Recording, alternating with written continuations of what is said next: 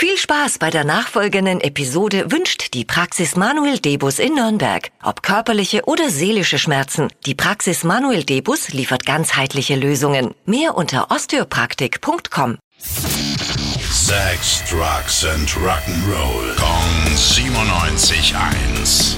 Rock News. Moin, moin, lieber Basti, und es geht um Sisi da.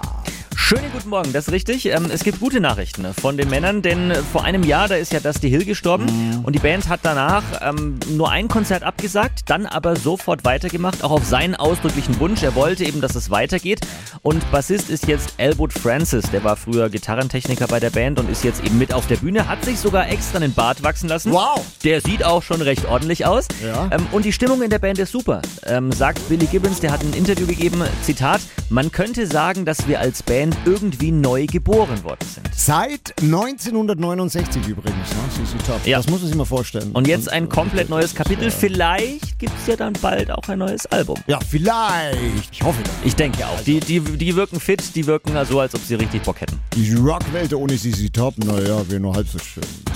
Rock News. Sex, Drugs and Rock'n'Roll. Kong 97.1. Frankens Classic Rocksender.